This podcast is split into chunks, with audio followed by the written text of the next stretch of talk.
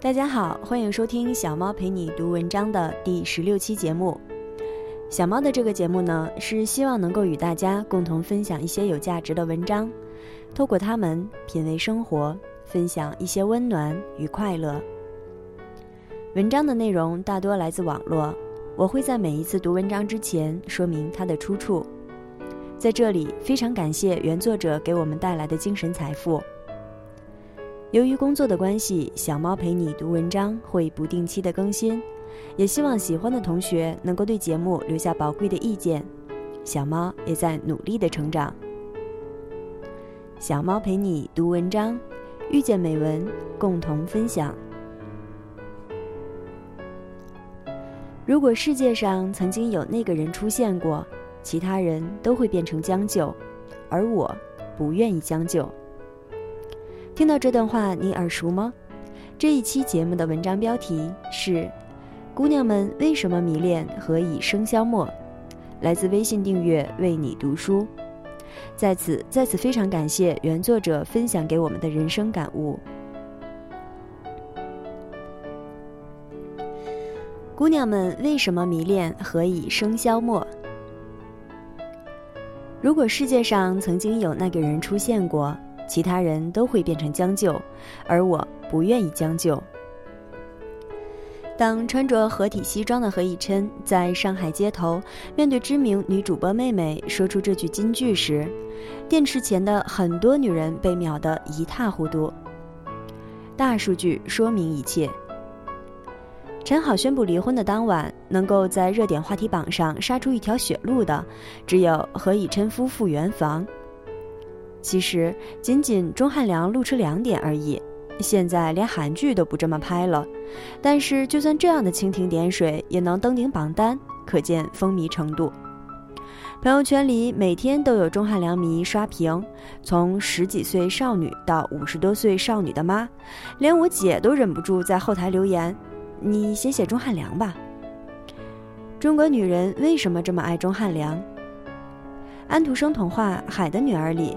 小人鱼爱上了王子，但他们不是同类。小人鱼找到巫婆，用无法忍受的疼痛换来了一双脚，但这孤注一掷的赌注并没有给他带来想象里的爱情。王子还是选择了公主。在他们婚礼的早晨，小人鱼变成了海上的泡沫。我当时特别讨厌这个童话。那时候的我不到十岁，就隐隐知道。爱情本能排斥残酷，而接受美好。刘瑜写过一篇文章，叫做《不要因为你只是女人》，核心是感性是女人的软肋，爱情又是感性的产物。和男人相比，女人一生花费在这上面的时间和精力远远超过男人。如果可以减少这种自我损伤，女人工作的效率能大幅度提升。这就是为什么这么多年过去，玛丽苏电视剧依然能够俘获女人的原因。何以笙箫默依然是两个霸道总裁争夺一个姑娘，外加几个备胎的故事。一个公司已经在海外上市的互联网总裁和一个年轻有为的上海大律师，两届男神为了一个女摄影师深情款款。我一个女友说，每次看到唐嫣顶着假发，穿着淘宝爆款，怯生生地跟着钟汉良演对手戏时，都觉得钟汉良这次是牺牲色相亏大了。小说里女主也是明大毕业，前市长千金，又在美国留学七年，可还是被演成了没有见过世面的职场小菜鸟。说好的气质呢？不过，拖沓并且不合理的剧情依然广受追捧，因为它恰好弥补了女性的需求，关于理想的男性以及理想的爱情。对于爱，男女截然不同。男人说：“因为她美，他们用视觉和头脑去爱；而女人用感觉和情绪去爱。为什么会爱？”因为他站在阳光里，穿了一件白衬衫，冲我笑得像个孩子。为什么会爱？因为他打完篮球，洗了澡，走在我旁边，头发是我喜欢的洗发水的味道。那天夕阳正好。为什么会爱？因为他吻了我，唇齿之间的甜腻和淡淡烟草味，从此念念不忘。根据物种进化的差异性，灰姑娘和霸道总裁的故事对女性市场的绝对占有，就像花花公子和苍井空们对男性市场的绝对占有一样，总是能经年不衰。从《流星花园》里的道明寺。到千山暮雪的莫少谦，到步步惊心里的雍正，到何以笙箫默的何以琛，这些男主角都很相似，帅，不是家世惊人，就是智商惊人；多金，不是含着金钥匙出生，就是个人奋斗已经完成原始积累。当然，还有一个最重要的共性，他们对全世界美女都不大搭理，冰块脸，只对你一个人融化，非理性。只对你一个人敞开，他像灭了人欲一样不近女色，唯独为你苦守寒窑许多年。他是所有人为之仰视的男神，但你一个短信，他就像快递小哥一样随叫随到，不管你多么平凡、不美、脾气不好，一身缺点。用脚趾头想想，这可能吗？我一个钟汉良迷的女友说。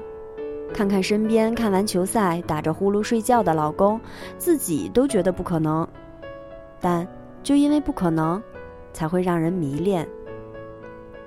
女人心里一般都住着两个人，一个是端庄的白蛇，一个是魅惑的青蛇；一个是大女人，一个是小萝莉；一个是白天如男人一样拼杀职场的女汉子。